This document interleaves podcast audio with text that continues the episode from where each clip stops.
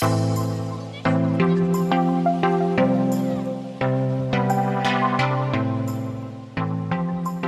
you for investing your time in a Duncan's From the Field podcast series. We hope you are getting a ton of value from each episode. Today's podcast was pulled from a recent webinar with Tom Deans, author of Every Family's Business. Tom is a best selling author, speaker, and thought leader. On this podcast, he and Duncan discuss the art and science of attracting business owners, a proven approach to get families down from the summit successfully. You can see the full video version of this webinar on our Pareto Systems YouTube channel. Enjoy! Hello, I'm Duncan MacPherson with Pareto Systems. Thank you very much for participating in this conversation with Tom Deans, where we're going to outline a proven approach that will give you the art and science of attracting business owners. The jolt of 2020 has been incredibly revealing and there are many silver linings for the enlightened advisor who can start to reimagine their business and elevate themselves so that they have even more professional contrast. And it's a combination of qualitative and quantitative impact. This has been a Darwinian period. And I'm not necessarily talking about survival of the fittest, it's who can adapt. And again, the enlightened understand that they're not just managing money, they're managing a business that creates a client experience and drives enterprise value. And they're managing relationships. And among other things, that impacts how you're perceived and described. And I'm very, very excited. We've worked very hard building up to this moment to introduce you to Tom Deans, who, in my view, is an unrivaled authority on so many levels in the area of how to make yourself indispensable to especially first generation affluent business owners and their families. So, Tom, first of all, thank you very much. I know you're a busy guy and you carved out some time for us, so thank you for that. Well, Duncan, great to great to join you today, and I, I look forward to our conversation. Yeah, me as well. And we're just going to take our time because we have a lot to cover here. And I would consider this to be non optional as it relates to an advisor's ability to reframe relationships and rejuvenate themselves to go up market. When it comes to a family enterprise, it, it is absolutely essential to get out in front of developing needs and to future pace relationships to get a client to buy into your process, not just buy things transactionally. And if we move to the next slide, let me just begin with a bit of uh, history, a backdrop. I'm the co author of the Advisor Playbook, which, as you can see, is designed to enable an advisor to achieve consistent client acquisition. But that is achieved by attracting, not chasing those clients. I believe your value is bought, not sold. And that approach to stewardship in and of itself gives you professional contrast. You can see I also talk about deploying an impeccable client experience. We want you to decommoditize your value and ensure that your clients understand and appreciate your practice and your process as much as they trust you and your team, right? Your people. And then lastly, we want to make sure that the business serves your life, not the other way around. And in the last little while, talking to advisors who've come to the realization that they really have built something that's durable where they're running the business. It's not running them. Now over to Tom.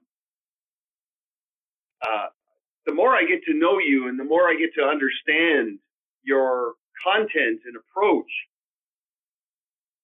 uh, this is the next frontier. This is where the puck is going for, again, the enlightened advisor. When you think about demographic shifts, when you think about, again, the jolt that we've all experienced in 2020, there's no better time to build this approach into your process as a financial professional and to start engaging a client's family into that process to, to build a firewall around those relationships, to capture money in motion and, and uh, engage second, third, fourth generation clients, and of course to create advocacy. So, uh, Tom, right off the bat, uh, you're incredibly practical. I mean, I, I, look at the book, the 12 common sense questions to protect your wealth. You don't talk about talking about things. You get into an actionable approach that advisors can translate into results. And I'm just curious right up front, uh, what kind of results you've seen Advisor achieve because of that? Well, Duncan, you know I've been at this for uh, for 12 years. So as you uh, as you know, you know a little bit about my history. You know that I was the CEO of a large family business manufacturing company, and and I just knew from my own peer groups, other CEOs of family businesses, that they were all struggling with the same things. And I was the great beneficiary of some inherited wisdom from my father, who inherited some wisdom from his grandfather and my great grandfather. We've been at this business of creating businesses and transitioning businesses in our family uh, for over 100 years. And um, over the course of that 100 years, we've, we've been very fortunate to sell our businesses for more than 100 million. And that was not fluke. That was not a fluke. We had a, we had a process. And I shamelessly monetized that collective family wisdom in the form of that book, Every Family's Business, released 12 years ago, that has gone on to sell 1.3 million copies. Uh, so this is not theory. I've lived it, and I've and I've used it. I have two kids, and I'm now asking them the same 12 questions that my father asked me and my grandfather asked my father. That's all we're doing, asking questions. And and they are universal.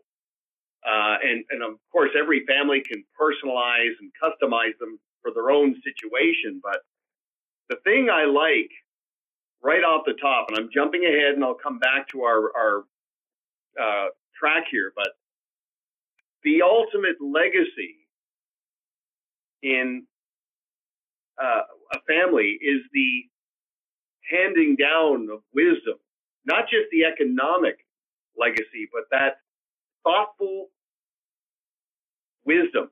That that's a profound uh, observation I made when I went through this book. Well, you know, Duncan, I think you only have to reach into the history, you know, certainly of, of some of the wealthier countries and the wealthier families that made those countries wealthy and compare and contrast the fortunes of the Rockefellers and the Vanderbilts. I mean, there's lots of biographies that have been written on those two families. One, the Rockefellers invested heavily in process and family meetings and structure and governance. Like they just didn't expect the next generation to fluke uh, you know these skills they talked about it they they leaned on their advisors for guidance and structure. And and it there was a kind of a it became habitual. And that's why there are rockefellers to this day who are continuing to start new businesses with the same kind of hunger and lust to create and be creative. That's that is not an accident. Well, speaking of wisdom, let's move to the next slide because for the longest time, uh, I've been working with fee for service, knowledge for profit professionals. And I've been telling them in the spirit of attract, not chase, if you want to attract more attractive clients, you have to make yourself more attractive than any other person vying for that business or that person's current provider. So I've been telling our clients for years be a serious student. First of all, read the E myth, the entrepreneurial myth, and understand the distinctions of what it means to work on a business, not in the business. So to build something, not transacting and having a job, and understanding that every business is built to be sold and being diversified, thinking in terms of always being liquid. And, and again, I'm jumping ahead, but in our in our conversations leading up to this, always liquid but never gifted. You you talk about not gifting a business to the next generation. That's that's profound. Yeah, it um, it's it's absolutely at the core of our of our collective family wisdom. So going right back to hotels, back in the 1920s, chemical manufacturing, plastics, now publishing. We have never gifted any of our businesses to our children. We ask them to risk their capital and purchase that family business at full market value. It's, I thought everyone did this. and I quickly learned uh, through my own peer groups, my own CEO to CEO groups, that in fact, quite the opposite. What was happening was the business founder was hanging on to those voting shares to the day that they died, and their children were running the business. And at some point in the relationship, that founder would simply retire and pull a salary from that business that the kids were running. And this would go on for, you know, five or 10 years. And then the business founder would die and then the kids would inherit the business. And then we were left with that appalling statistic that only 30% of family businesses were actually surviving as a result of this. Like these were terrible odds. And of that 30%, only 10% was making it to the third generation. So stated differently, I was learning when you look at the data, if you're a founder today and you're going to gift your business to your kids, you have a 3% chance of your grandchildren owning and operating your business. You got better odds going to Las Vegas and the drinks are free. Well, nice segue to the second book. I've been telling my clients to just understand and completely internalize is The Millionaire Next Door, which is one of the best studies of first generation affluence uh, in America and, of course, Canada. And here's what's fascinating in that book of all the things I glean from that, that an advisor needs to really understand is how many first generation business owners insulate and deprive their next generation from the experiential uh, adversity and work ethic and grit that made the first generation who they were. They basically even subconsciously think to themselves, I want my kid's life to be better than mine. And the unintended consequence of that is learned helplessness, where the the the attempt at creating the safety net becomes a hammock of entitlement. And of course, that's where some of the resentment and some of the emotional elements start to present themselves. And you you address those so well. Well, you know, it's a really uh, that was really well put, uh, Duncan. I, you know, as I'm reflecting back as you're speaking, I'm reflecting back in my own family history. I suppose that's what we're trying to avoid by asking the next generation to risk their capital to buy the family business, or simply take whatever inherited wealth they're given and start a new business that they're passionate about. We, we, are really agnostic on that point. We don't get hung up on this idea that we're only a successful intergenerational transition if we keep the family business going. Quite the opposite.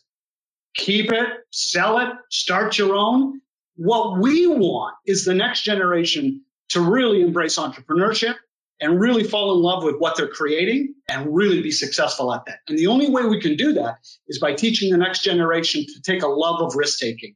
You cannot create successful next gens without imbuing that fundamental core value that success can only come by taking risks. Well, I learned from Jim Rohn many years ago, and it definitely applies, that you don't do that for what it gets you, it's for what it makes of you. Mm. So the goal for the next generation is not to see just how much money they can earn, it's who they can become.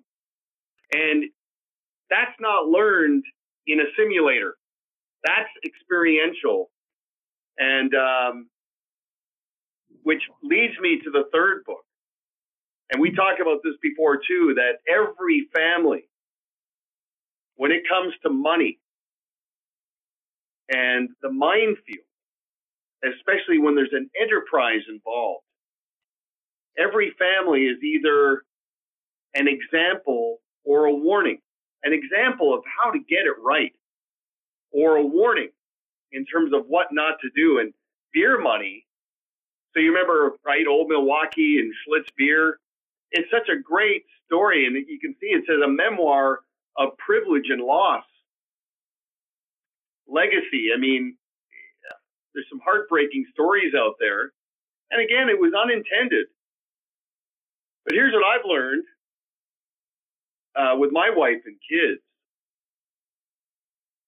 privilege is being born on third base, entitlement is thinking I hit a triple. And that just I love it.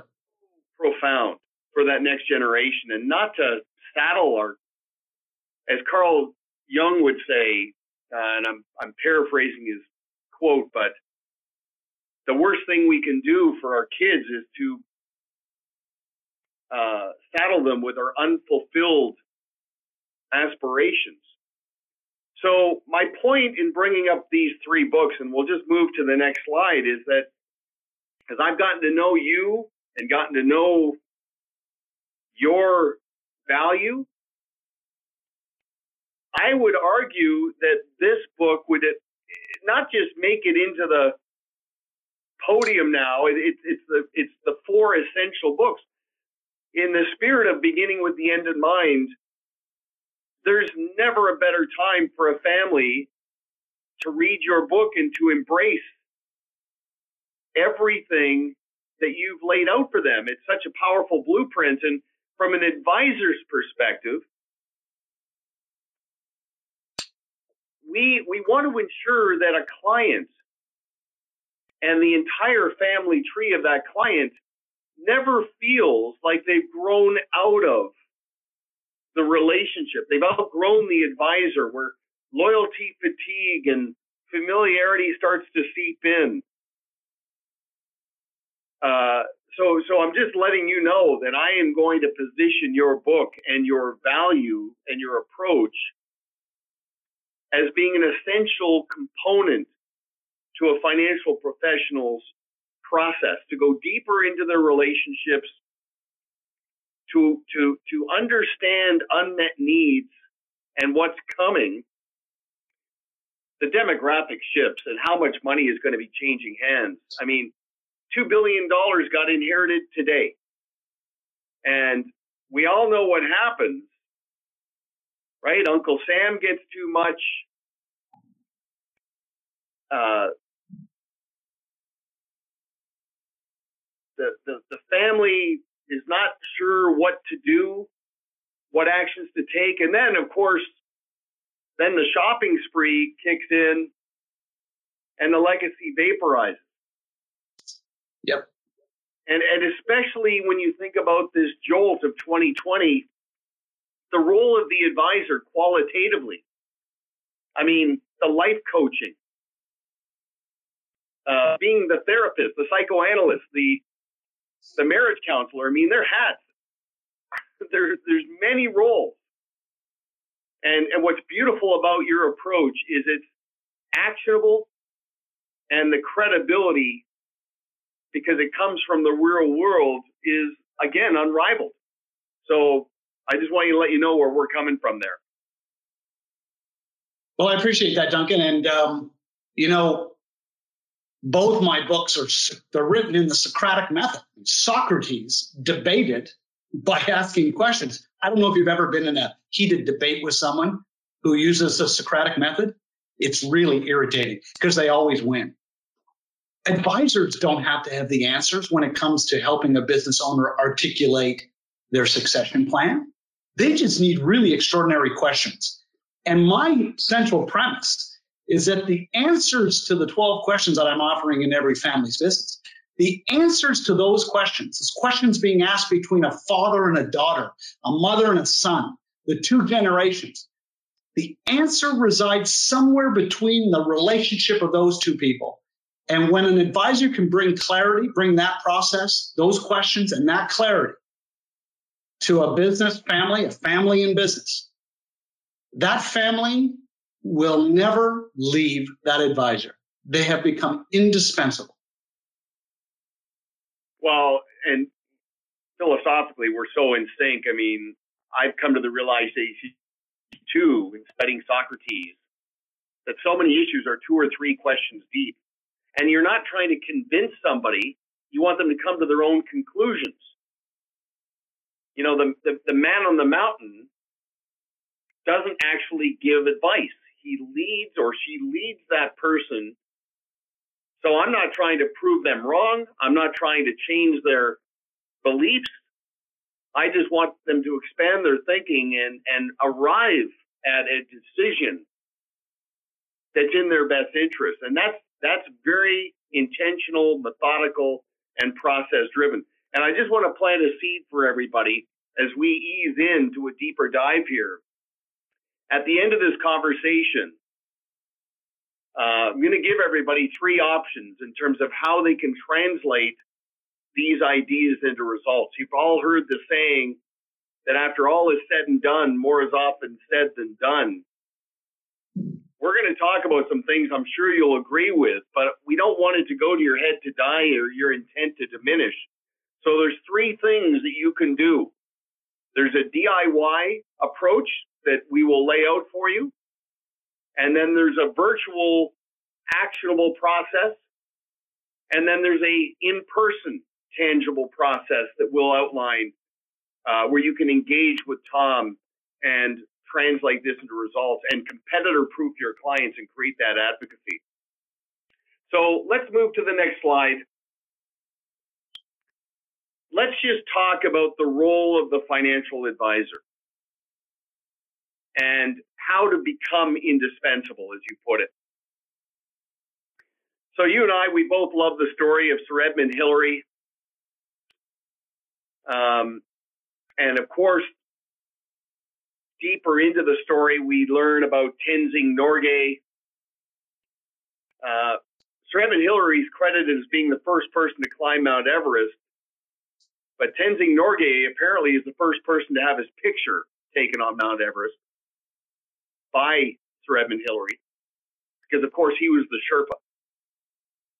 And, you know, a lot of people think about the role of the Sherpa to get the climber to the summit. That's not the goal. The goal is to get them back down. A lot of financial advisors think of them, think of them, their role and their goals as helping a client achieve and maintain financial independence. So incrementally through compounding and discipline, how to become that 25 year overnight success story. You know, most climbers will tell you that it's a little anticlimactic because they generally spend less than 15 minutes on the summit.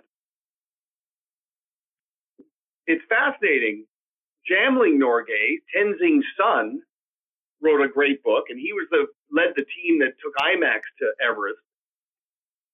He tells a story about how there was a team that got within 300 meters of the summit and had to turn back, and they were just before Hillary's team.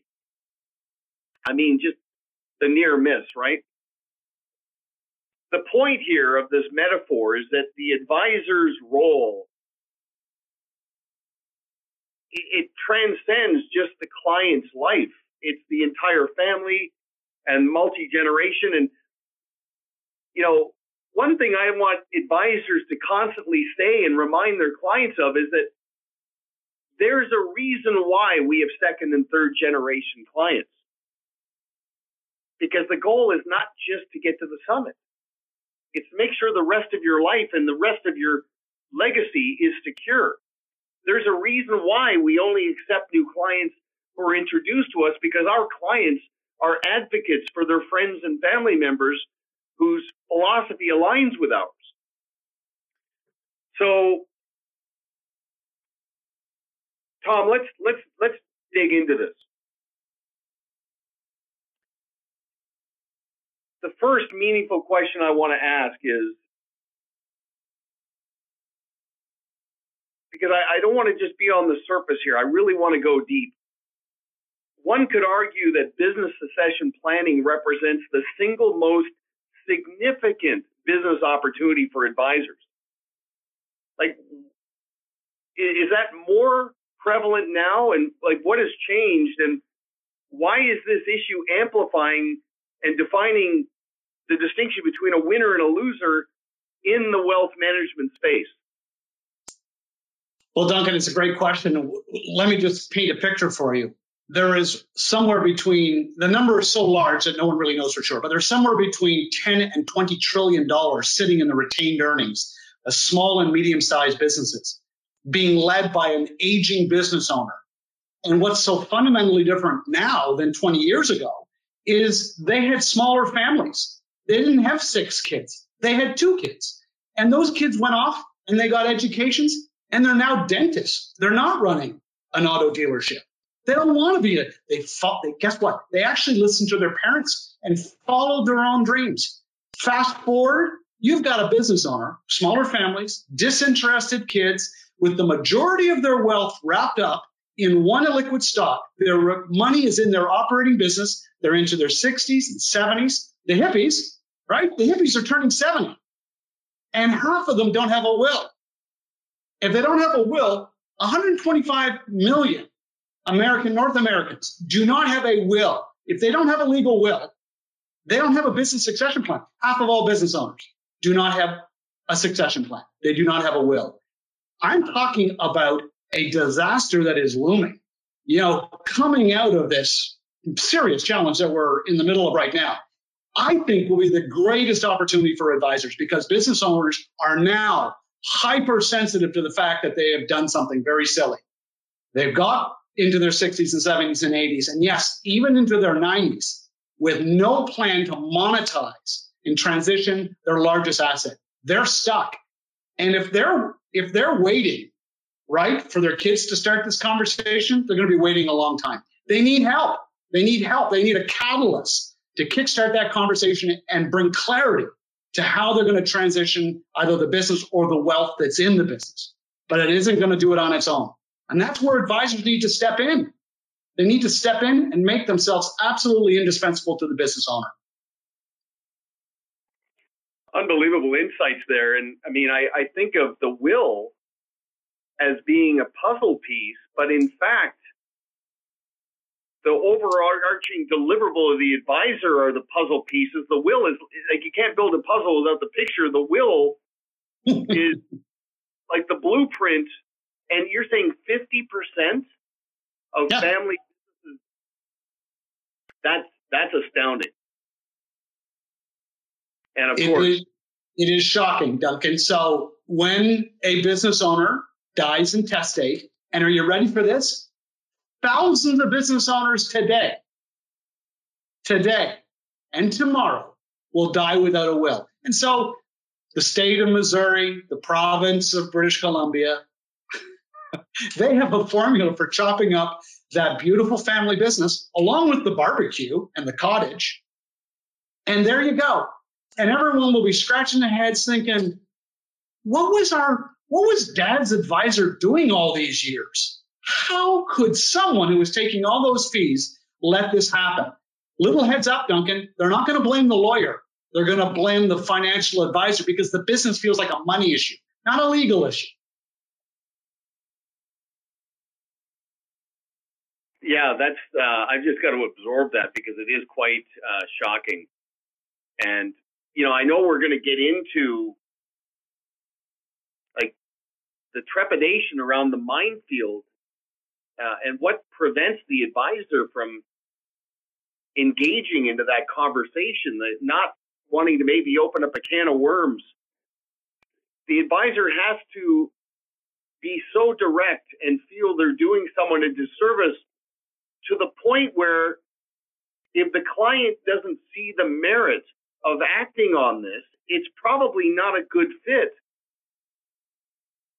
for the advisor in terms of the relationship because of the, the fiduciary and the blowback that you're describing. Uh, so, Duncan, I think so, so many advisors are intimidated by the great business founder. They feel they feel ill-equipped. They it feels like an imposition. It feels rude to ask a business founder, "Hey, Bill. Hey, Mary. How much how much of your personal net worth is wrapped up in your business? I mean, I know I'm managing your wealth outside your business. I have a really good grasp of that, but what is that as a percentage of your total personal net worth? Do you know how many business uh, advisors are reluctant to ask that question? And here's here's my theory. It's because they haven't done their own work. They don't they haven't had to struggle and articulate their own business succession plan. So they feel inauthentic when it comes to asking a business owner client, who by the way, they are the high net worth clients that every advisor is hunting, right? I have never met an advisor who says, Yeah, I want to build my practice chasing really poor people with very little money. They all say they want high net worth and ultra high net worth clients. Well, guess what? They're business owners. If you really want to grow your practice, you better get good at this and get good at this quickly because coming out of our current mess, this is what's keeping business owners up at night. How am I going to exit and monetize my business? Well, you're stealing a bit of my thunder on the second question, but we might as well get into this and just let it free flow.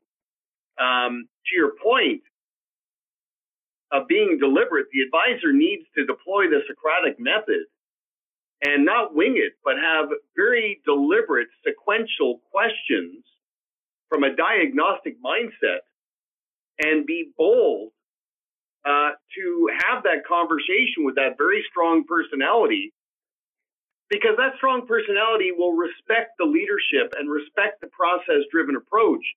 It's not just me caring and having good intentions, when the advisor says, you know, an important part of our process is not just to manage your wealth, but to deploy a panoramic and all encompassing process that applies to every asset you have. So let's engage in that. Yeah, really, really well put, Duncan. I, I, I, I'm always reminded of that alarming statistic uh, from from Fortune magazine Ready for this? Of the 100 largest firms in America in the year 1900, do you know, Duncan, that only 16 were still in business in the year 2000? Do you know how much wealth destruction takes place in the modern economy? Our market system, it's beautiful. I mean, I love working in that system because it rewards risk taking and creativity. But you know what it also rewards? It rewards the business owner who has that knack of starting a business at the right time and getting the hell out of Dodge just in time. And, and the wealthy will tell you that they don't know how they do it, but they often will admit that they do it with the help of an advisor who's constantly reminding them that every single business on this planet has a beginning, middle, and an end.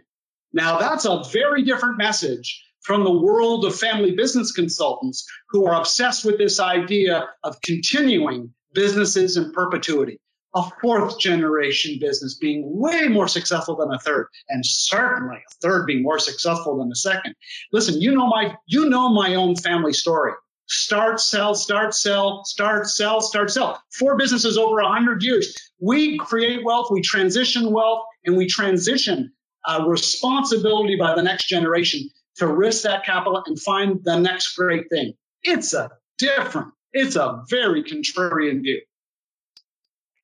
You know, I'm trying to force the analogy here, but I had a conversation with Chris Jepson. He and I co-wrote the Advisor Playbook, and we were talking about um, the most valuable painting in the world, which is uh, Starry Night, right? Van Gogh, and I think he painted that while he was in the asylum.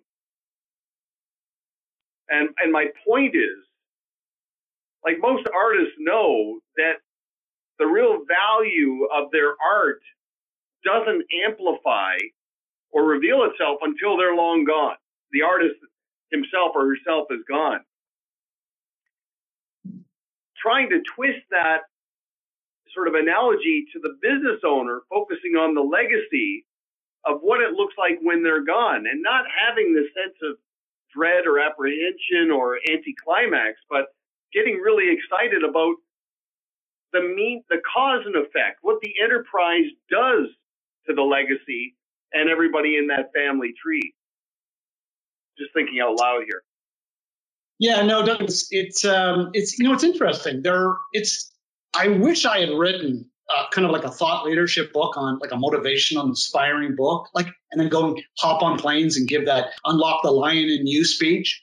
It's way easier than standing in front of 300, 400 business owners and telling them, reminding them that their greatest legacy is not their business. that in fact, no one will actually remember them for their beautiful business, whether it's worth five million or 500 million. Let me, let me ask you a question. I'm not going to put you on the spot. Let me ask it rhetorically. Who is the founder of Coca-Cola? I hear you. No one knows. I can give a speech in front of 500 business owners. No one knows, and no one even Googles it. No one cares. That isn't just a really great, successful company. That's the third most valuable consumer brand in the world. No one knows who the founder is. No one cares. Now I say auto dealer, funeral home direct, you know, owner, uh, retail owner, importer, manufacturer. Listen, I'm not being critical. It's not a personal commentary on how smart and creative you are. I'm just reminding you that your greatest work of art is not your business. It's your family. That is a that is a moment to watch a room shift to their real legacy. it's a powerful moment. But your point about the rah rah, that is that is so temporary. It's got the lasting value of a Red Bull, right? The rah rah events that we've all been to. You've spoken at countless conferences. You've spoken before or after the the motivational speakers, and it, the the change that that creates is so temporary and so because of the law of diminishing intent. Your form of motivation is thought provoking, but it's also actionable, which by the way leads me to a question. And you're you're touching on it now because I can feel it building. Because your message has been described by many as not only contrarian, but controversial. And, and so I want you to expand on that. Well, I, I, I would accept that as, as no higher praise. I uh, I think the temptation when you're writing a book is to write a book that doesn't offend anyone because you want your readership to be as wide as possible, right? And the reality is, we all know people start into those books and it feels like a love in, and then people toss it. They're like, I think I've read a version of this book 10 times. It is really hard. And I had some really great coaching myself in the early days from some really successful authors. And they said, look, narrow your market, speak your truth, share your wisdom. As hard fought and hard earned as it is, narrow your market and speak your truth. And I'll tell you, I'm writing this book thinking no one is going to read this book. This is offering such a counter culture idea that, in fact, uh, I have even been called the Dr. Kevorkian of family businesses. It's very hurtful. but I got to tell you, I've had so much feedback from business owners who go, I disagree with what you're saying, but I have no idea why. And I have got so much soul searching and work to do. I think I was going to leave my business to my kids because they thought they would I, they would love it as much as I do, but I never thought to ask them. I I and then they're thanking me. I'm signing their book, and off they go. And and I, you know, right? I don't offer consulting services. I'm going wide, not deep. I'm positioning the advisor with these questions to go deep. I need emissaries. I need I need disciples to change wow. the world because if we because if we don't, we're going to continue to destroy family businesses, family business wealth, and the family relationships themselves. Well, we're going to get into that whole train the trainer mindset and how an advisor can embed your approach into their overarching process. But, you know, it's interesting. My wife, um, she says, I'm always right eventually. And I think is that applies to you when you um, when somebody walks away and and they're saying I don't agree with you, but it was interesting. That's like a torch. It's like a handle to walk away with.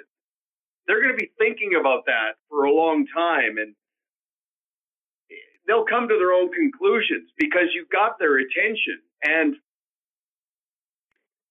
you think about the warnings that you're trying to avoid and turn them into examples. Like I was talking to a neighbor who was telling me about a family that um, it was a very basic blue collar business, uh, just like in the Millionaire Next Door, and they they hit it out of the park. Eventually, it took time, but the collateral damage and the resentment that that exists within that family uh, the the owner, the founder, I'm sure, like in your story in every family's business, if he was to really bare his soul, he would talk about if I could do it again, I probably would have done it a little differently because the enterprise was unbelievably successful. The family is unbelievably dysfunctional. And maybe that's because of neglect. Maybe it's because of uh, entitlement and learned helplessness and all those unintended consequences. But the fulfillment factor, because you've shared with me some of the stories and the impact, even from just reading the book, let alone going mm. deeper. the fulfillment for you must be immense. You know, it is because some of my harshest critics, who would be maybe someone who's built a practice being a, a facilitator for family meetings, they have come back many years later after hearing me speak and said, "Oh my goodness, I, you've got it right. The family's the legacy. It's not the business. Businesses come and go. Businesses are balance sheets. They're income statements. They come and they go. They're, they're an instrument of wealth creation. They're not the family. They're not your friend. A business is not your pet. It's, it's a serious undertaking. They get bigger or they get smaller. They don't go sideways. And I, and it's, it's a really organic view that I'm sharing with advisors, right? It's this idea that a business, when it's incorporated, is born, it grows, it grows up, and everything that is born and grows up will eventually, say it, Duncan, they die. And there is nothing wrong with saying that. In fact, for a business owner to say that one day his business won't be here, one day he won't be here, that is the moment where all progress begins. That's when that business owner detaches emotionally from that asset and begins to make wise decisions. Well, and and your point, I mean, a successful business is a massive accomplishment but it has to be viewed as a means to an end. And the advisor has to understand uh, the process to help the client understand what that end looks like so that they're not just defined by business success. It's part of their composite of success, which, which leads me to this next question. And we touched on this, but I, I love the congruency and the credibility of your approach because you've lived this. I mean, you mentioned being the CEO of a large family business, like a massive win, a uh, hundred million dollar uh, liquidity event. But you, you, it wasn't just the quantitative. There were qualitative things that that revealed. So is that is that again why you wrote every family's business to to make sure the client, the reader, the advisor understands the balance between the quantitative and the qualitative? I think I think it is. I and I can make that point by sharing a very very short story, Duncan. We uh, we were the largest employer in our town when we sold on February eighth, two thousand and seven, which was just weeks before the capital markets tanked and the crisis began, the Great Recession began. We dodged that bullet. We're not that smart. We were really really lucky, and I really wrote every family's business from that place of from a place of gratitude. But I was coming out of our local bank.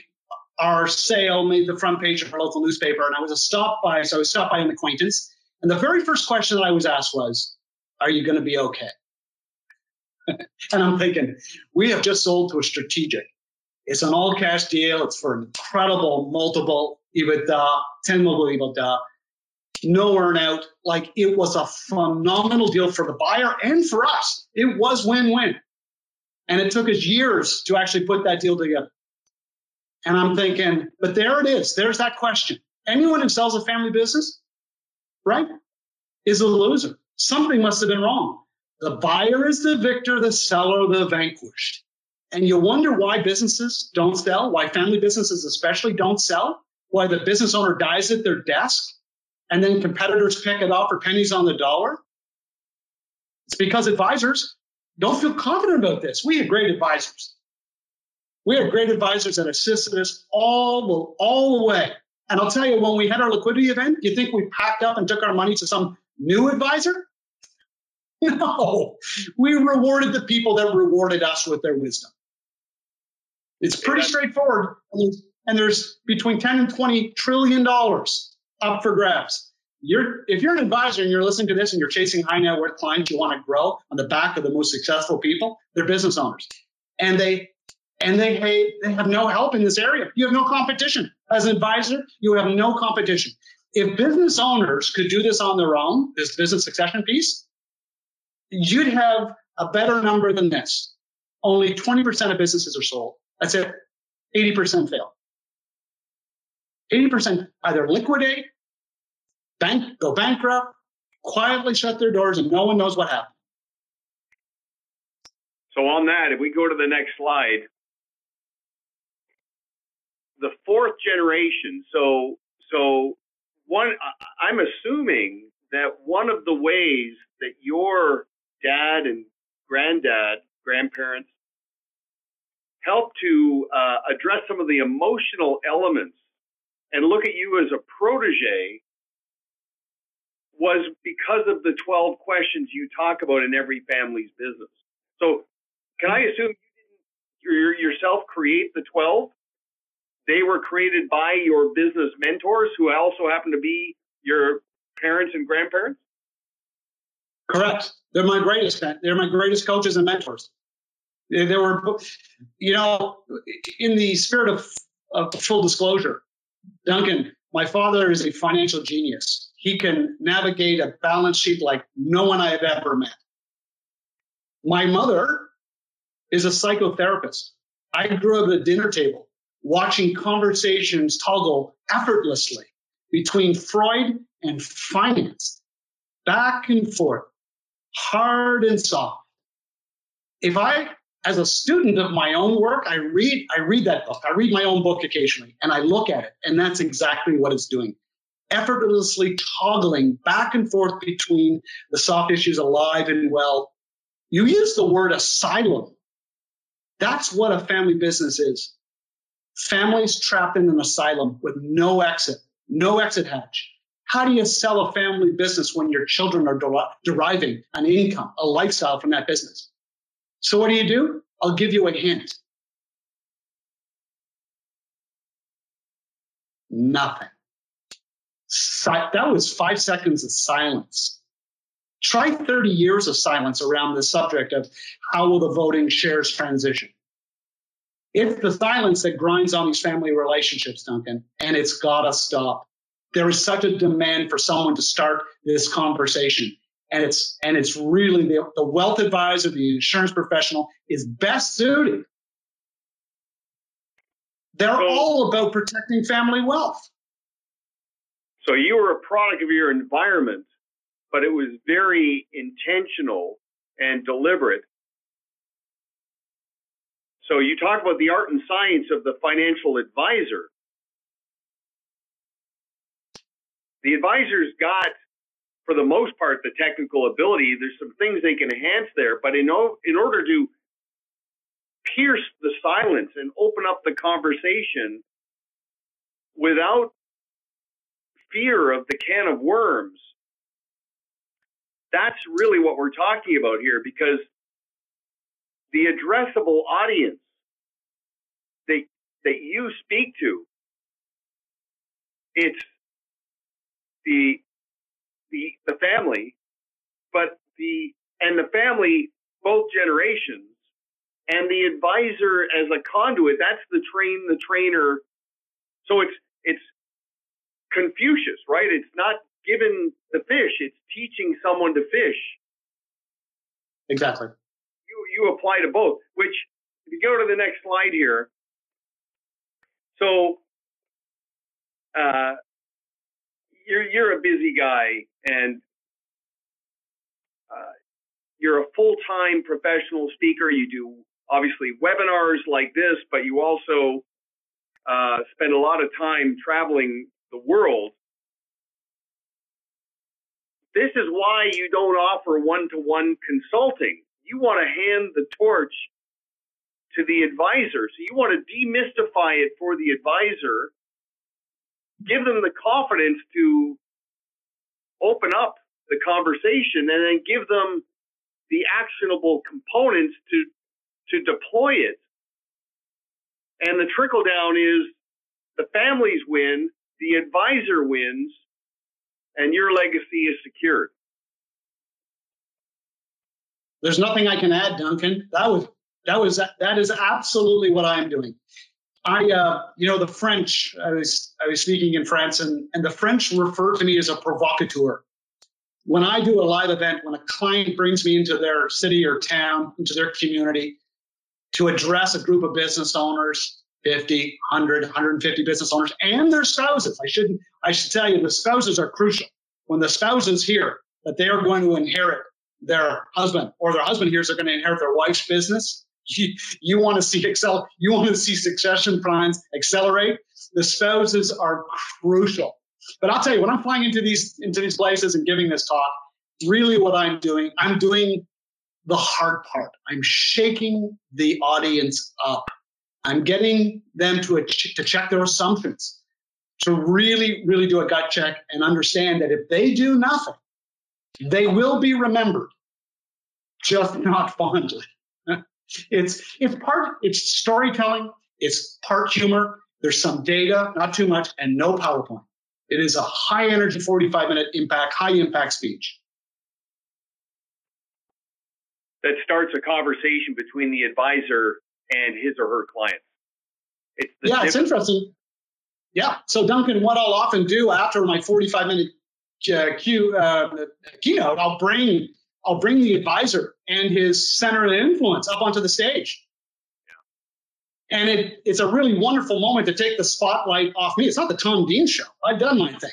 I then put that spotlight on the advisor and say, folks, you've heard how high the stakes are if we don't get cracking on this. You need to get started. See these people right here? The people who brought me in, flew me in, these people have seen the good, the bad, the ugly. They want you to have a smooth succession plan. They want you to monetize your wealth that you've worked 10, 20, 30, 50 years to create that's sitting in that business. They're good at it, they're smart, and they want to help. And my call to action is if you're not working with these people, they're the best in town, you need to. And that's how the that's how the evening or the or the luncheon or the breakfast ends. It's great. So let's go to the next slide. So at a minimum, we want the advisor to build this into his or her process, even just by embedding your 12 questions into the conversation around continuity and succession. Tom, can I assume that the way to start the conversation on a one to one basis with their existing business owner clients, especially like that classic millionaire next door, the, the quiet, understated, disciplined, frugal uh, business owner, the blue collar, they own the car dealership, they own the HVAC company, they're the auctioneering uh, professional, they own the plumbing supply company. They got affluent gradually, but they understand delegating to someone with credentials and process.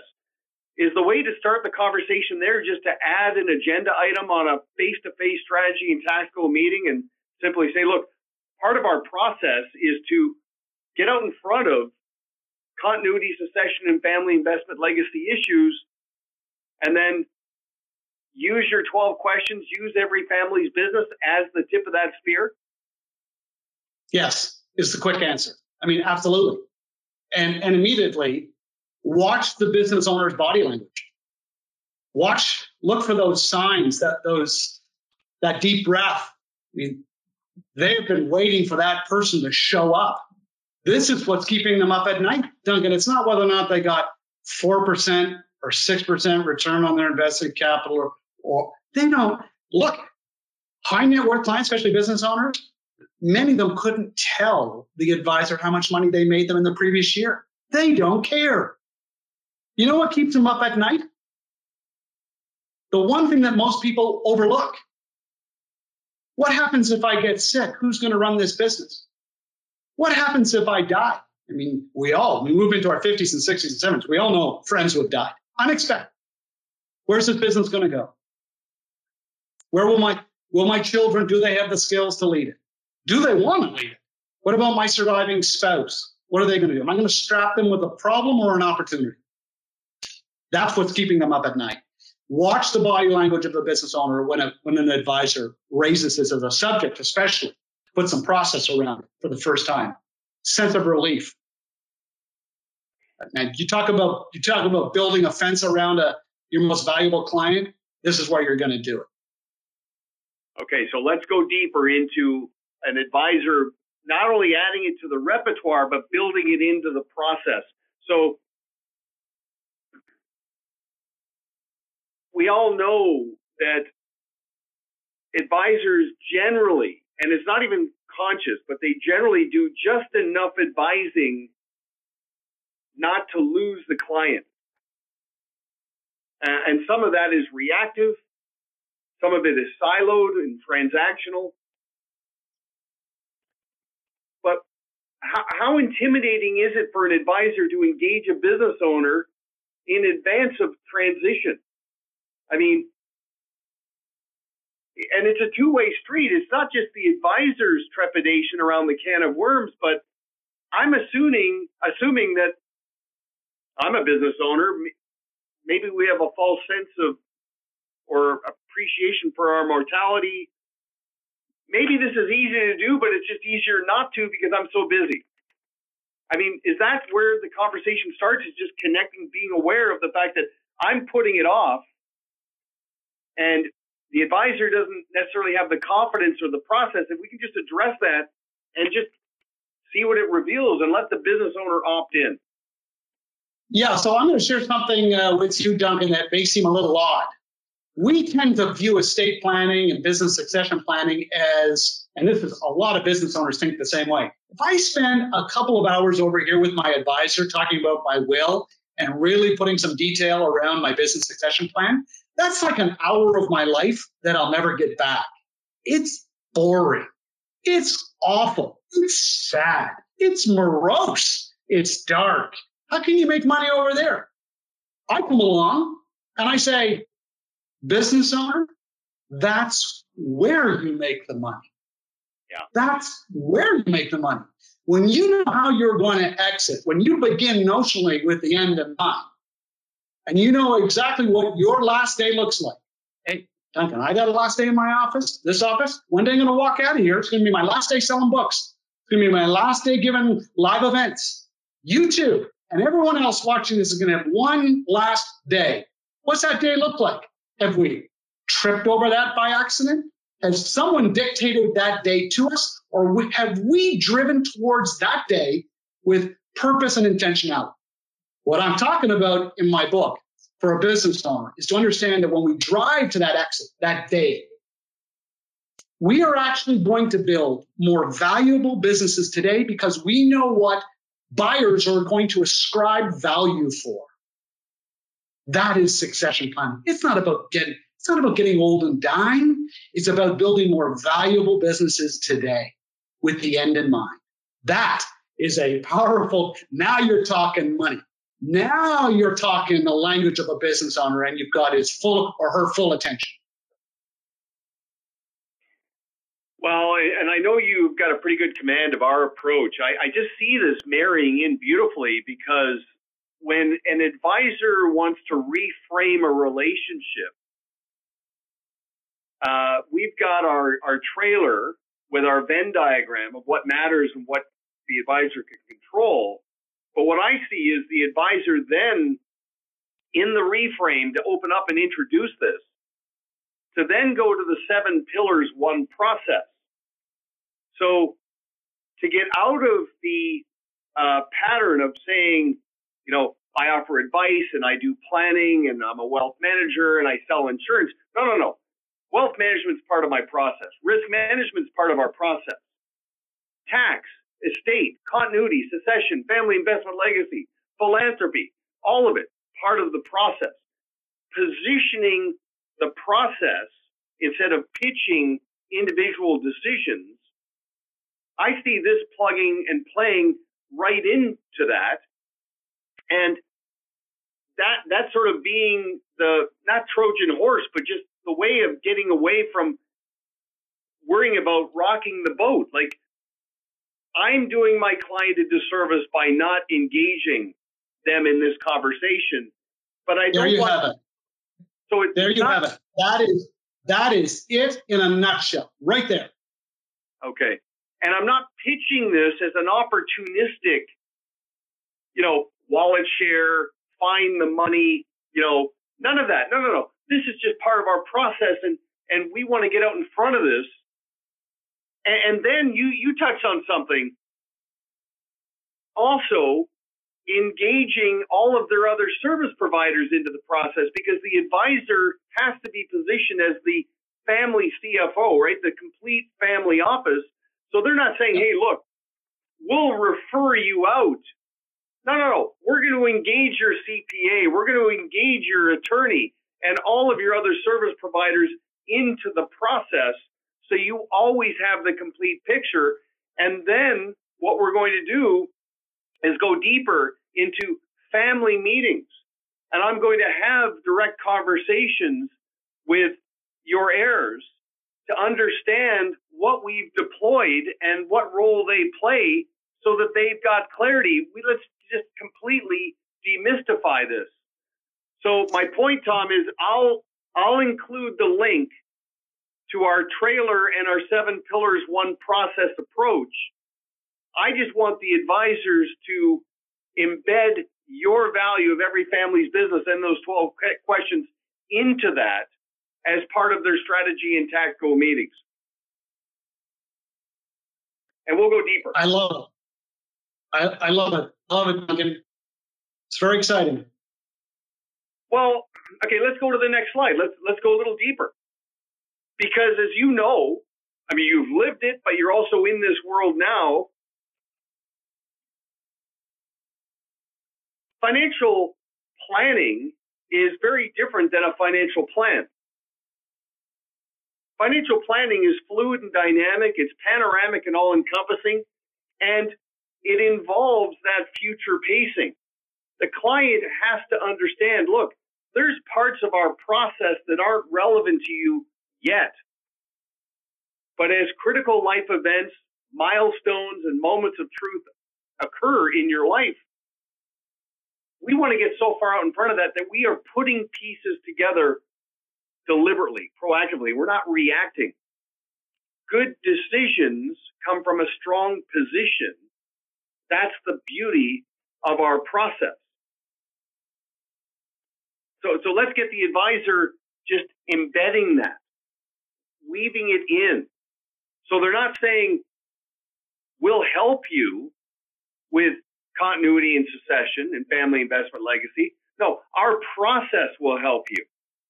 The professional contrast just from that branding is, in my view, profound.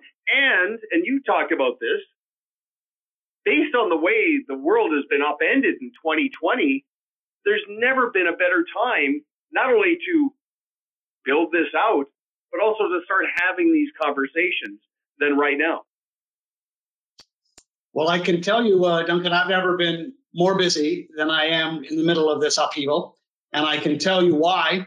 Is because people are afraid that what they've been working on for 30 years is feeling very tenuous.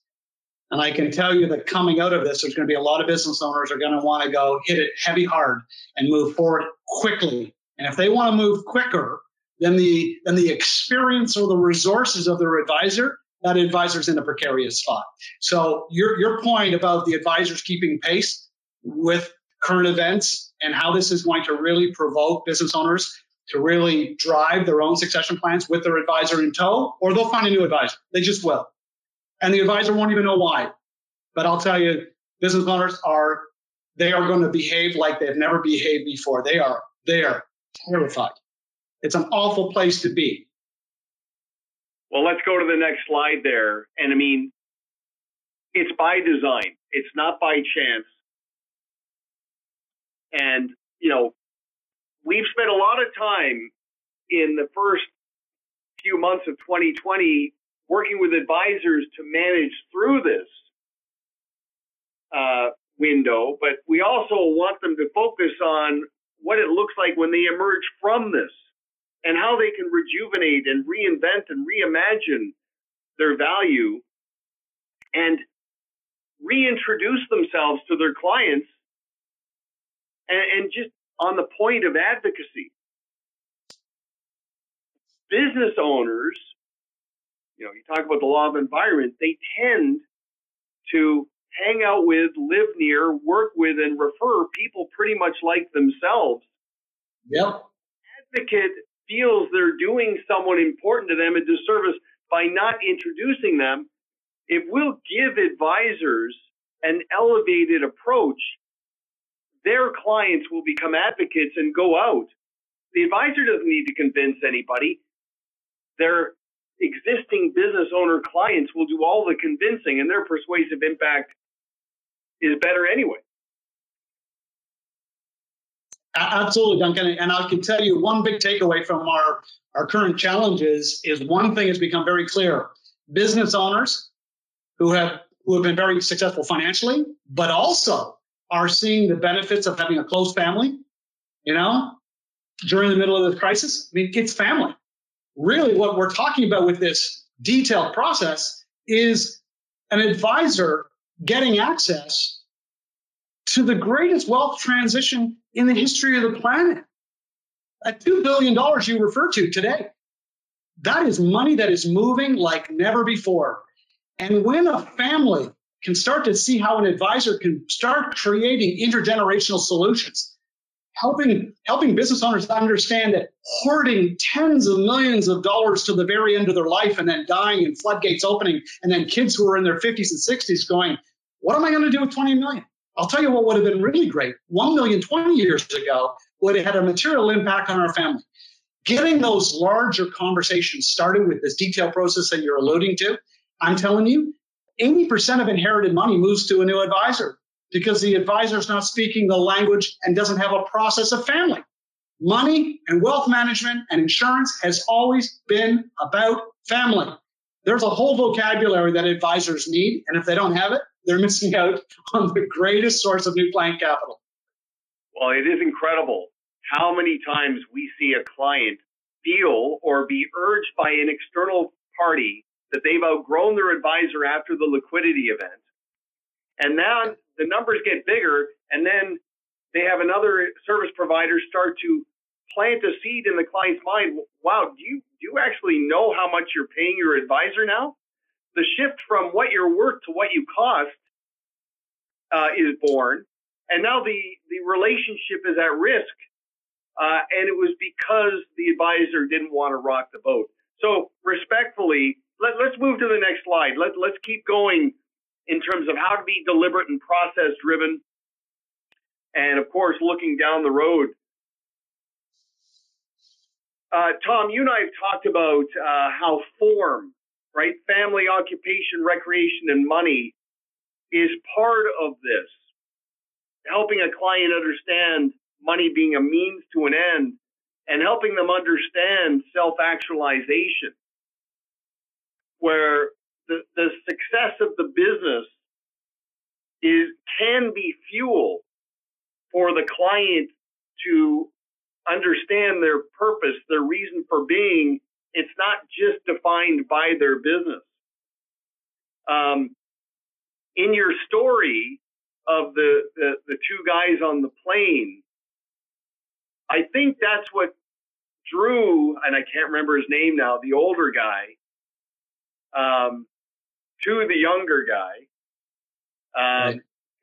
because he could compare and contrast his experience to the younger guys. And, and it was a different energy. It wasn't just a win financially. There was no collateral damage, and there was a sense of uh, real fulfillment that came from that. So, form can be part of the process. And I, I want to ask you this question because I don't know if this was intentional on your part, but uh, it strikes me that you're you've been trying to reverse a, a, a cultural force and fundamentally redefine what legacy is. And, and you touched on this, like telling a business owner that their legacy is not just defined by the success of the business and the outcome of the business, but there's something more to what's enduring around the legacy. Uh, I, I'm assuming that was delivered because of your own experience, but also what you've seen in terms of outcomes from people who have gone through your approach. Absolutely, and uh, and some of the some of the most rewarding days in the last 12 years, having wrote the book and sold over a million copies is getting those emails, getting those phone calls from strangers who have said, um, you know, I read the book.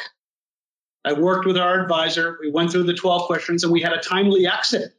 And I made some money from the from the from that transaction. My father made enough money he can retire, and my mother can retire, and they're having a great life and traveling. And and finally peace has visited our family for the first time in 20 years we can break bread and celebrate the very best of family because we don't have this thing this thing called the, the business wedging in between our relationships and creating this chaos and tension and sibling rivalry and, and no one being able to make sense of it. I mean we're wealthy now and not just financially. We're wealthy because we have the trust and respect the mutual trust and respect of all of our family members. We are on course to live a great life.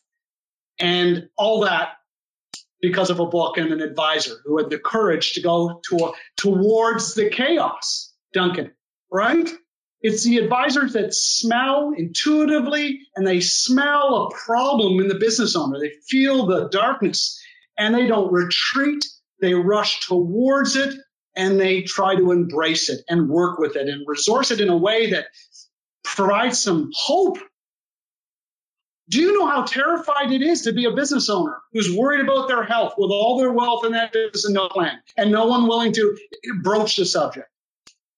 I mean, this is this this is these are the, the great advisors are not taking on a billboard and explaining how they do this because this is their competitive advantage. I'm blowing the whistle on these. These are there's advisors that are doing it and they're mopping the floor with their competitors.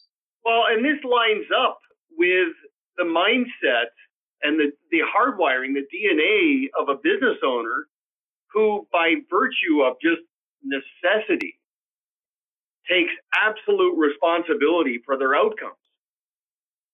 Uh, you know, if you think about bad outcomes, there's misfortune, right? There's light, lightning strikes, things completely out of our control. But then there's misconduct and errors in judgment. The beauty of most business owners they don't feel that they're victims of external. They're they're victims of themselves and their errors in judgment. The advisor can, as part of the future pacing and the process driven approach, just speak to that responsibility, speak to that mental ownership of outcomes by by having a deliberate approach. You know, Duncan, it's it's a beautiful thing to watch an advisor, as I said earlier, articulate their own succession plan and then channel the tension, the things that they did well, and tell that story, and then speak at the same level. It doesn't matter if their practice is bigger or smaller than the business owner they're talking to. They're a business owner.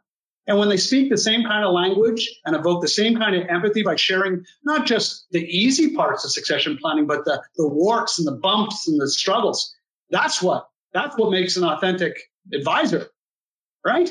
That's that's the advisor I want. I don't want some guy with a flashy suit and a great car who presents that everything is just unicorns and rainbows and life has been easy for them. I want that advisor that has struggled with their succession plan, but persevered and popped out the other end and is willing to share their hard earned wisdom. That's really what every family's business is trying to do make people, make advisors relatable. There's immense credibility when the advisor can can really connect on a level of relationship management. And what I mean by that is so they're managing money, they're managing a, a, a practice, they're managing people. I'll tell you a story and the reason why I put this book up. I know an advisor who was talking to a client, substantial business owner client, and he he asked the client, he says, "What are you doing on the weekend?" And the client said, Oh, he started chuckling and said, Well, we're going to my son's graduation. And somewhere in the conversation, the word finally came up, meaning what should have taken four years took six and a bit, right? Stops and starts, trips to Europe. I got to find myself. And uh, the client was kind of chuckling about this.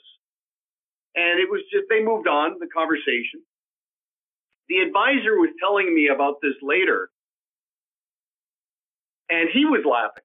And I said, Well, I guess that's kind of funny, but it says a lot that your client would bare his soul to you and be so open about something that's probably, you know, a little bit of discomfort. But anyway, I said, This is a defining moment in your relationship with this family. So I said to the advisor, send a copy of The Richest Man in Babylon to the kid with a card congratulating him on the achievement. And uh, sure enough, a week or so later, the dad called back and said, "Okay, that was one of the most it, that was one of the most impactful things, impressive things I've ever seen." My kid, first of all, it was like Christmas morning. He couldn't believe that you would do that. And he read the book in one sitting. And now you should hear him. Pay yourself first. Uh, you know, all of the fundamental tenets. The dad said to the advisor, you know, if I would have given him the book, he wouldn't have read it. Right. It came from you. Yeah a new he's a new man. I'm not suggesting advisors get in the gift giving business. I want them to understand their addressable audience. It's not just the parents. They can prime the pump and bring value added that the parents actually value. And in the advisor's own self interest, connect and build some predisposition and make this part of their process. Uh, so I just I'm I'm curious of what your thoughts are on that. Well, my, my thoughts are really uh, really really short and snappy. he could have given him a sleeve of golf balls, right? What did he do? He said, I heard that story about your son. I listened to that story and I acted on that story. And I'm going to share a book because I live as an advisor in the world of rich ideas. And so I'm going to share a book. Compare and contrast that with an advisor who shares a sleeve of golf balls or a golf shirt or a hat or another or another pen. books to this day, I'm not talking about my book. I, I'm talking about books generally have huge intrinsic value and say something about the person giving the gift. They live in the world of ideas. And and it's reverse engineering in effect in effect where this is all going and ensuring that there is no defection, no erosion in the family relationship when that money does go into motion and these events occur. You know, I'm I'm a big fan of Confucius and when the student is ready, the teacher will appear. The teacher should appear early and get out in front of that, you know, digging the well before you're thirsty, not reacting to events, but knowing that, that that's where it's going. So I want to ask you another quick question here uh, as we um, get into a couple of other uh, nuggets. So let's move to the next slide here. So, Tom, first of all, uh, in every family's business, the 12 common sense questions you offer, uh, it feels sequential. And I, I, think that's partly because of the origins and also how evergreen this has been in your family. Tell me, tell me how advisors, like what kind of reaction they get from their clients when they use that approach themselves to to go deeper in the conversation. Yeah, so so Duncan, you know, you are right. The questions are are are sequential. The order there's a flow and logic to the questions and the answers that reveal where the family is going or not going. And quite frankly, really what the 12 questions are trying to reveal is whether or not there is a buyer in the house. Is there a family member, a next generation, son or daughter who wants to risk their capital to buy that business? Yes or no? Or does that business owner have a key employee who wants to buy that business? Yes or no? So, really, after the 12 questions, there is really not much more to talk about when it comes to succession planning. It's getting into shifting of power, the shifting of control. How will the voting shares transition? Do you have a buyer? Yes or no? There are no wrong or right answers to the question. All that is revealed after the 12 questions is clarity. And I'll tell you, a lot of business owners are finding out when they work with their advisor and have the courage and confidence to ask their children these questions or their key employees these questions, they're finding out there's no buyer in the house. There's no one there. The, all that assumption, all that assumption making going on for years and years that everyone will love the business as much as the great founder. They're learning that they have no succession plan, just the illusion of one. That's a big moment. That's a big, big moment. But it, the the mentor is not forcing anything on the protege. They don't want it more than they do. The protege does they're at peace with the outcome, and you've diffused some resentment. Now let's let's port this over to the advisor because as we as we've discussed, the best person to be indispensable to a client's continuity and succession plan and family investment legacy is an advisor who has addressed it himself or herself in real time. And many advisors have um, a son or a daughter or a niece or nephew or a protege at a minimum who's part of their continuity plan because a lot of advisors are getting a little older and their clients are starting to wonder, you know, what happens to, to me if you're not here? So, have you seen advisors from a congruency perspective apply this to their own business and the 12 questions and the, the mindset and the process? Absolutely. I have uh, I've spoken at conventions, purely advisors, a couple hundred advisors with their sons and daughters who were in business with them. Like it was a really interesting event. I will never forget it. And walking them through these 12 questions and finding finding out more than half the room had sons and daughters who were in that business out of a sense of duty and obligation, not because they shared a passion for for investments, insurance, or financial planning. They were just there out of a sense of duty. We often invite children into these businesses thinking that that's all they can do. And really, what we're doing is we're creating an economic incentive. There's a lot of kids who, once they're in, they think that if they leave, they'll either be disinherited because most of the family money is wrapped up in that family business, so they stay. Not because they've had a deep conversation, right? But they're staying because they think, well, I don't know, if I leave, um, I'm out. Uh, I'm out of the family. I'm out of the business. I'm out of the family. We have started these things. We put these families in motion. They need help. They need a blueprint. They need a roadmap out. And I'll tell you, the other half of those advisors who had sons or daughters who were interested in continuing that business, they were in that business for all the right reasons, sharing that passion for the profession.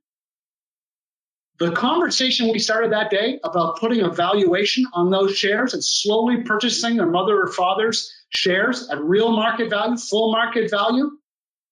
Oh man, it was unbelievable. Both were happy. The ones that really didn't want to be in the business had a, had a road out. The ones that were in had a road and a path to control. Duncan, why are you in business? I'll tell you why I'm in business for myself.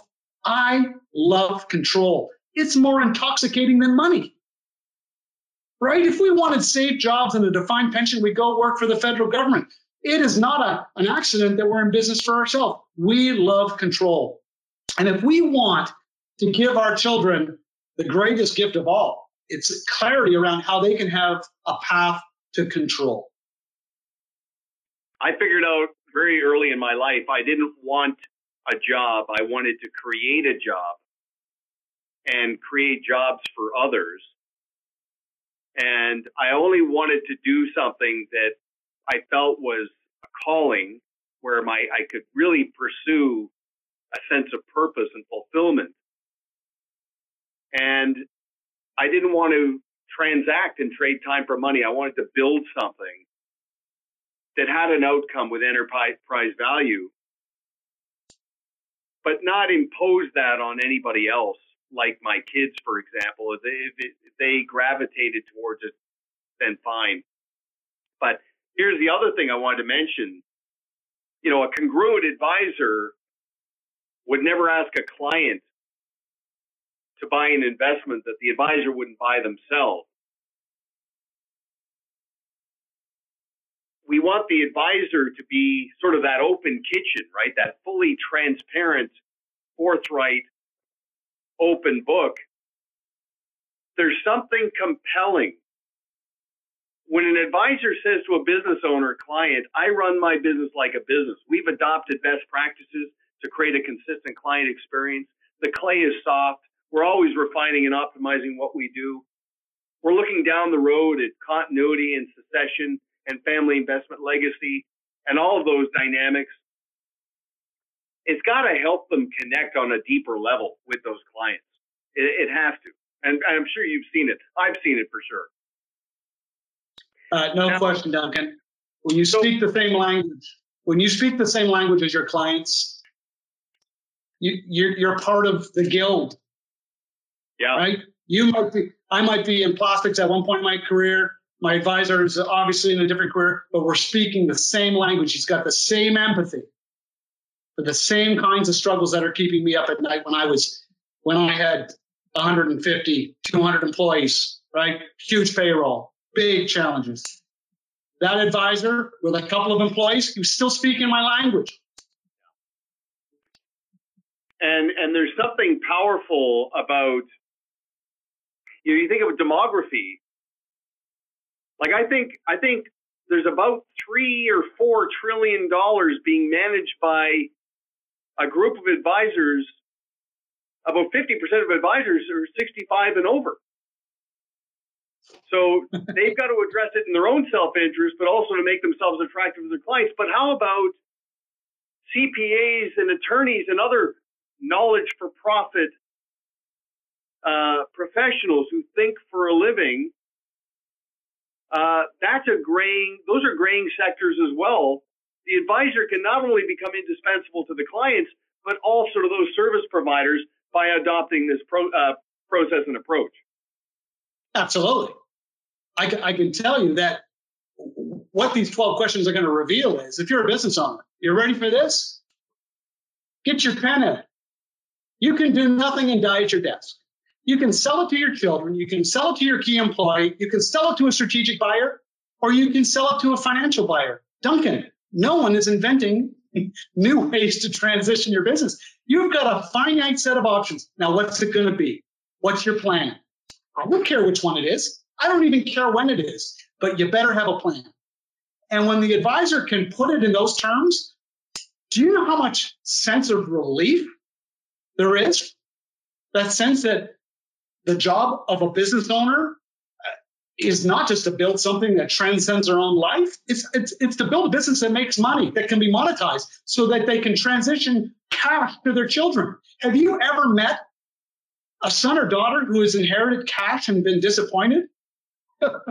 People love cash. Inherit a family farm, inherit an operating business, inherit a family cottage that you got to split six ways with your brothers and sisters. These things are driving families apart. We're better than this. Advisors that key onto this, this whole intergenerational wealth transition, whether it's an operating business or those other those assets that I just described, they can bring some clarity and create liquid estates as particularly when their clients are moving into their 60s, 70s, and 80s. Cash is king. We're only learning that now. Hugely, hugely valuable. Okay, so let's move to the next slide, and um, we'll get we'll, we'll get to some points around where the advisors can go from here and what uh, actions they can take. But let me just talk about the future. So, looking down the road, because we've talked about purpose and calling and fulfillment and you know the reason for being when when will you know your work is done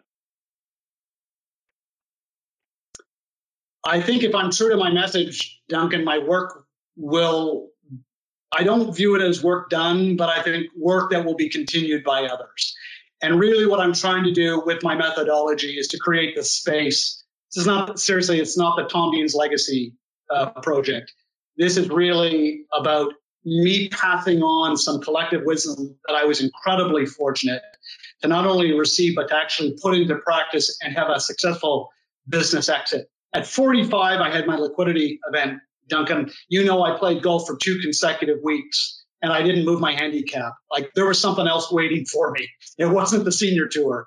And I committed myself to just sharing that wisdom, those questions, and this book. And I'll tell you, in the middle of this upheaval, I've had 21 live events canceled. And I can't tell you financially what that's cost me, but I'll tell you what is really the burden that I'm carrying. And that's not being in front of audiences, signing books, and having one on one conversations with advisors, business owners who are who are really struggling with this subject. I miss my audiences desperately.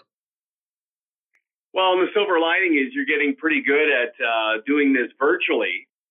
Uh, i can only see you from about the belt up. I'm assuming you have pants on.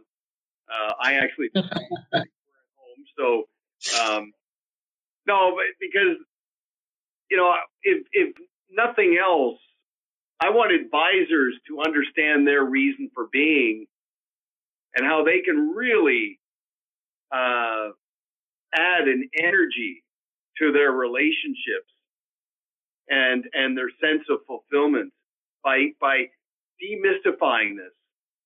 Uh, everybody's had an opportunity to sort of take stock and look inwards and emerge from uh, and find these silver linings. And uh, I know you're doing that yourself. So let's let's talk about actions advisors can take. Let's move to the next slide. You can do it yourself. If you read every family's business, you take out Tom's 12 questions, you introduce your overarching process with the seven pillars one process and put a specific emphasis on continuity, succession, and family investment legacy.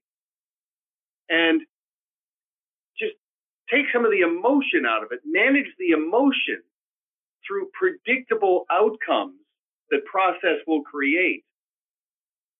You're going to elevate your relevance to your clients and feel the calling even more than you do now. That's at a minimum. Do it yourself. Your second option is to engage Tom virtually. And it's a bumper to bumper turnkey process. You can invite your clients to a webinar presentation that Tom will host. You can engage all of the CPAs and attorneys and other service providers that you naturally collaborate with and invite them to bring their clients to attend this webinar. And I mean, as I say, it's just add water. There's three drivers to this. There's the ramp up where you invite people and set expectations. Then there's the execution. And Tom has got this down. And then there's a follow up where you can send everybody a copy of Tom's book every family's business digitally. You can archive the webinar and use that as an intellectual property. So you can send it to clients and say, did you miss it? Or do you know of a family member who you think would benefit from being exposed to Tom's message? It's turnkey. Just add water, stir in lime. Good things are going to happen. That's a $5,000 investment. And the vein of gold within your existing business, the amount of advocacy and referability throughout the family trees of your clients, and the deepening of your relationships with your strategic partners, the ROI will be like you've never seen. And then, of course, if you want to consider down the road in person, Tom, the same bumper to bumper process ramping it up, inviting your clients and strategic partners clients and prospective clients to an actual event where Tom will present and really create predisposition and prime the pump for all of these people to start to understand the unmet needs that they have. And then behind that, a methodical process to deepen your relationships with your clients. At a minimum, do it yourself or consider the merit of virtual Tom or in person Tom. And uh, with that, the beauty of this bundle, and let's move to the next slide. It's two o'clock. You don't need to reinvent the wheel because part of the deliverable as part of our collaboration with Tom is that we're going to provide an actionable learning management system dashboard for your clients to use to bring all of this to life. And we'll explain what that looks like. And the Pareto Systems app, where we'll be sharing uh, concepts like this with you on a regular basis, uh, specifically as it relates to being attractive to business owners. So if you want to learn more, uh, just give us a call, send us an email, and uh, I encourage you to join Tom Deans on LinkedIn. Look for me as well. Uh, Tom and I are going to interact uh, consistently on LinkedIn and through our other platforms. But uh, Tom, I, I, knew this was going to be a pleasure. But um, as a business owner, you've lit a fire under me to start thinking around some issues that I've maybe put off, and I'm going to get on them. So I appreciate that. And uh, I hope this was a, a, meaningful experience for you as well. Well, it was, Duncan. It's always a pleasure. And uh, you're, you're, very organized, you're articulate, and I think I know you share your, your uh, deep passion for this subject, and it, and it shows. Likewise. Okay, so uh, thanks very much. We'll be posting this as an archive if you want to share this or if you want to go through and a la carte some of the actionable ideas. And uh, if you want to know how you can deploy this to your own client base, just give us a call and we'll walk you through uh, the deliverables, either virtual or in person. Love it. Thank you for listening to this actionable podcast. We also post from the field videos weekly on Duncan's LinkedIn and Pareto Systems YouTube channel. And we post everything we do on our homepage at paretosystems.com. Make it a great day.